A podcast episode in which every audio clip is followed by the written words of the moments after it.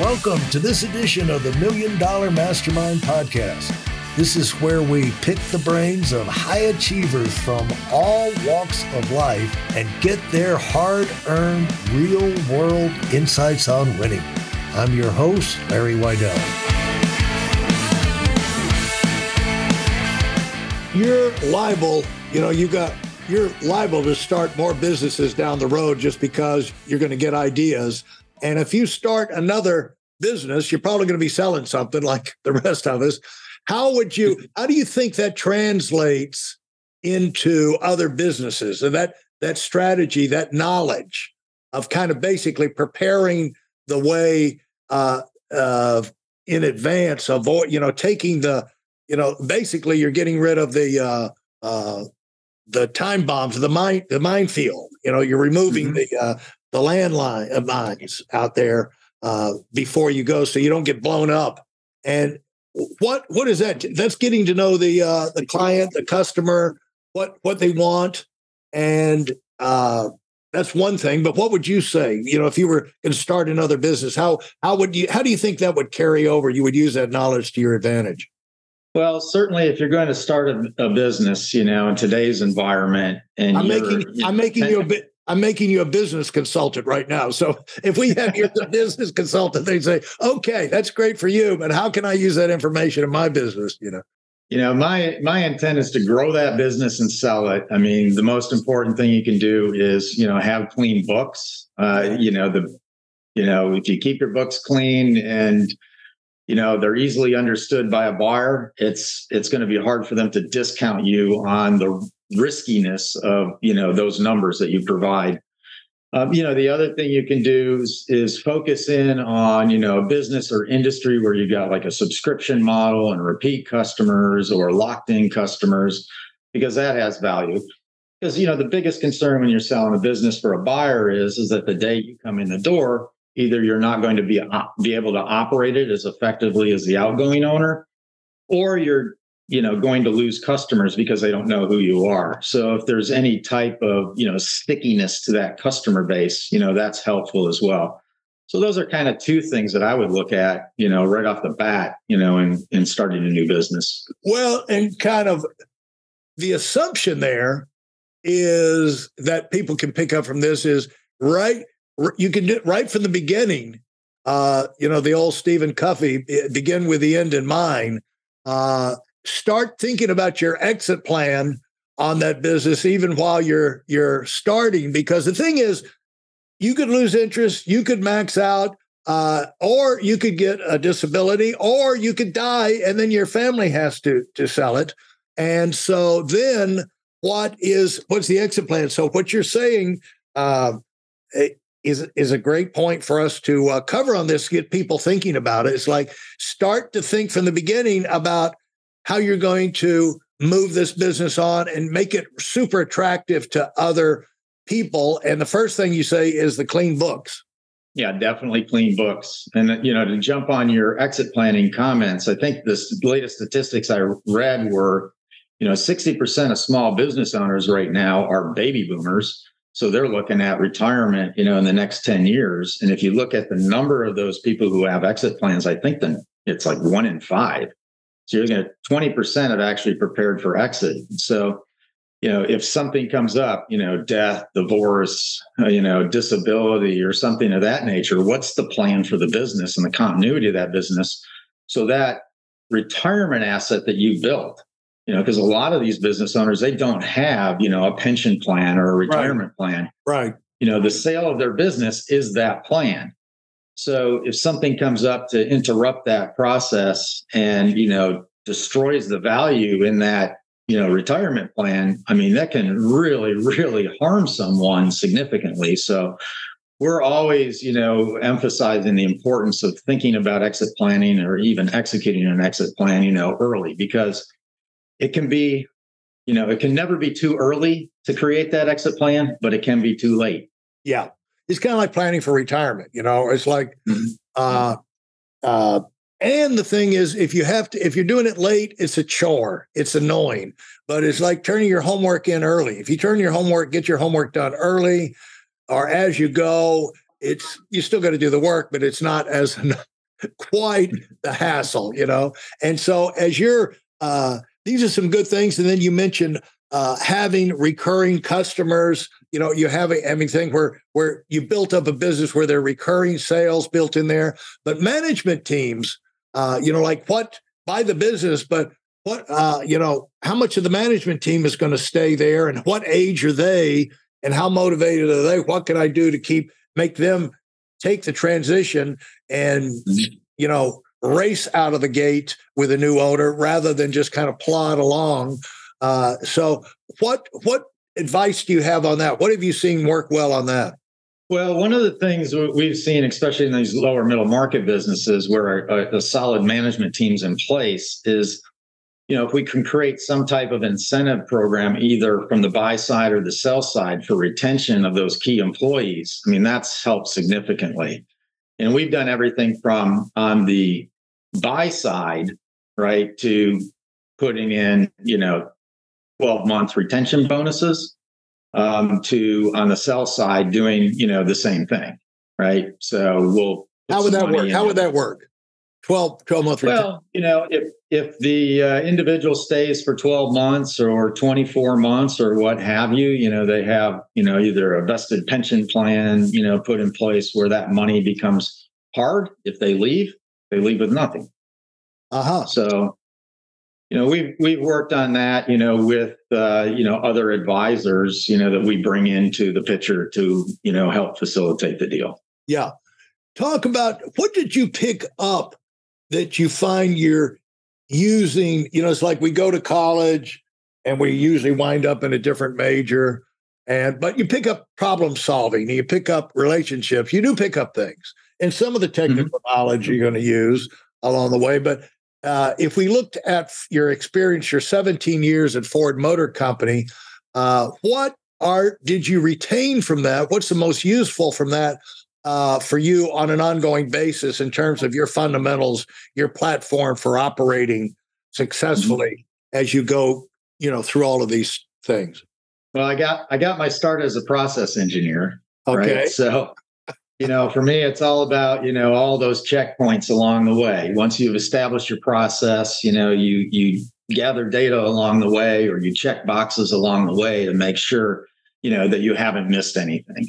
So that's a big well, let's just talk about talk about that for a minute. What is a mm-hmm. process engineer at a big corporation? Because these you know manufacturing operations the big time are kind of like the airlines in the sense that checklist, checklist, checklist, checklist. And the reason why is they work. and you got a lot at stake. and you got to right. require a lot of people and train a lot of new people. So you got to have the checklist. And so talk about uh, where you come in that, you know, explain that to people. And those are things that we we all need to think about uh, when we talk about checking our business, if you go in to buy a company and they've got a lot of their processes thought through and they've got tons of checklists to take the guesswork out of how you succeed, that's got to be comforting to a new buyer, don't you think? Oh, absolutely. Uh, you know, you talk about adding value. If you can document your processes, you know, for the new owner to take a look at, and everybody knows their roles, their responsibilities in the organization, you know, and they have those that those metrics in place, you know, to evaluate how not only if things are getting done, but how well they're getting done. Uh, you know, that's just a huge boost to a buyer from a confidence level. And, you know, most buyers will pay a slight premium for that. So, you know, uh, there's like 15, you know, core factors that I talk about, you know, in buying a business, you know, that you should look for, you know, and definitely documented processes is one of those. And so when you came in and they uh, uh, uh, started you in that position, you probably got operational pretty fast, didn't you? I mean, uh, because it's a matter of following the uh, the checklist. Well, I like to document pretty much everything, so I understand. You know, so if I don't, I, if I don't, you know, know the process coming in, by the time I've executed it once, yeah. I at least have a roadmap. Right. And from that roadmap, you know, you just continually improve it as you learn yeah. each time through. So that's you know that's something that I've uh, you know embraced you know from day one and you know and, and helping businesses uh, you know transact. So either from the buy side or sell side, you know, executing that process, refining that process, improving that process. And it's it's continual. There's always new technology coming in. You know, people are talking about AI right now. I just used two AI tools, you know, this past week to help me, you know, get over stumbling blocks I had in preparing a business for sale. So, you know, those kind of things will always be coming down the pipeline and you have to be aware of them and you have to, you know, integrate them you know, so you became, you know, you remain both efficient and effective. And those two are the two things I always want to be is yeah. efficient and effective. And so what two things were those and how did you learn how to uh you know figure out how to make them uh uh work for you, let's say, to make you more well, efficient and effective? I'll give you a quick example, and it's yeah. uh, it's a, n- a new business I have. I just put put up for sale, and it's a structural engineering consulting firm. And I repeatedly asked the seller, What's your process? You know, if you had to put it down in steps, can you tell me? You know, and his answer is like, yeah. Oh, well, you know, the customer calls and I go talk to him, and then we, you know, put a quote together, and then, you know, uh, we do work on the project, and then, you know, it's done, and then we get paid. well, can you elaborate on that? Well, no, that's about it. Uh, you, you, know, nothing more. No, that's about it. You know, so I went into Chat GPT and I asked Chat GPT, you know, tell me the, you know, key steps, you know, a structural engineering firm takes in, you know, managing a project. And bang, here's 10 steps. And they're wow. detailed. Wow. And so I I send that over to my seller and I'm like, look at this and tell me if this describes what you do you know, and his answer was like, "Oh yeah, that's really good." that's exactly what we do. You know, so there, you know, what was a tough job. Well, he was making a tough job for me putting into yeah. my marketing documentation, you know, a description of what he does. Yeah. You know, I got through AI. It that's great. And uh, I'll have I'll have to remember that story when when AI winds up replacing me. Well, I got some good news for you. I, I did listen to uh, uh, an economist today talking about that, and he said he said that he didn't think that um, AI was going to take away jobs. What he thought was is that people who use AI are going to take away jobs from people who don't.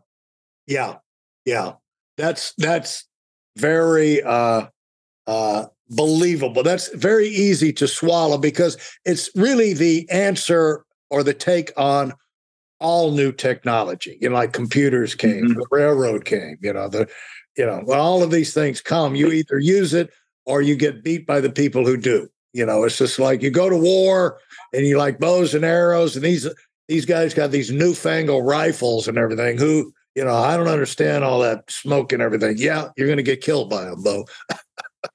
no matter how yeah, I look at it, your bow and arrow it's is. coming no matter it's coming no matter what. So you you know you're either going to embrace it and incorporate it, uh, you know, and benefit from it, yeah, you know, or you're going to sit there quiver in fear and die from it.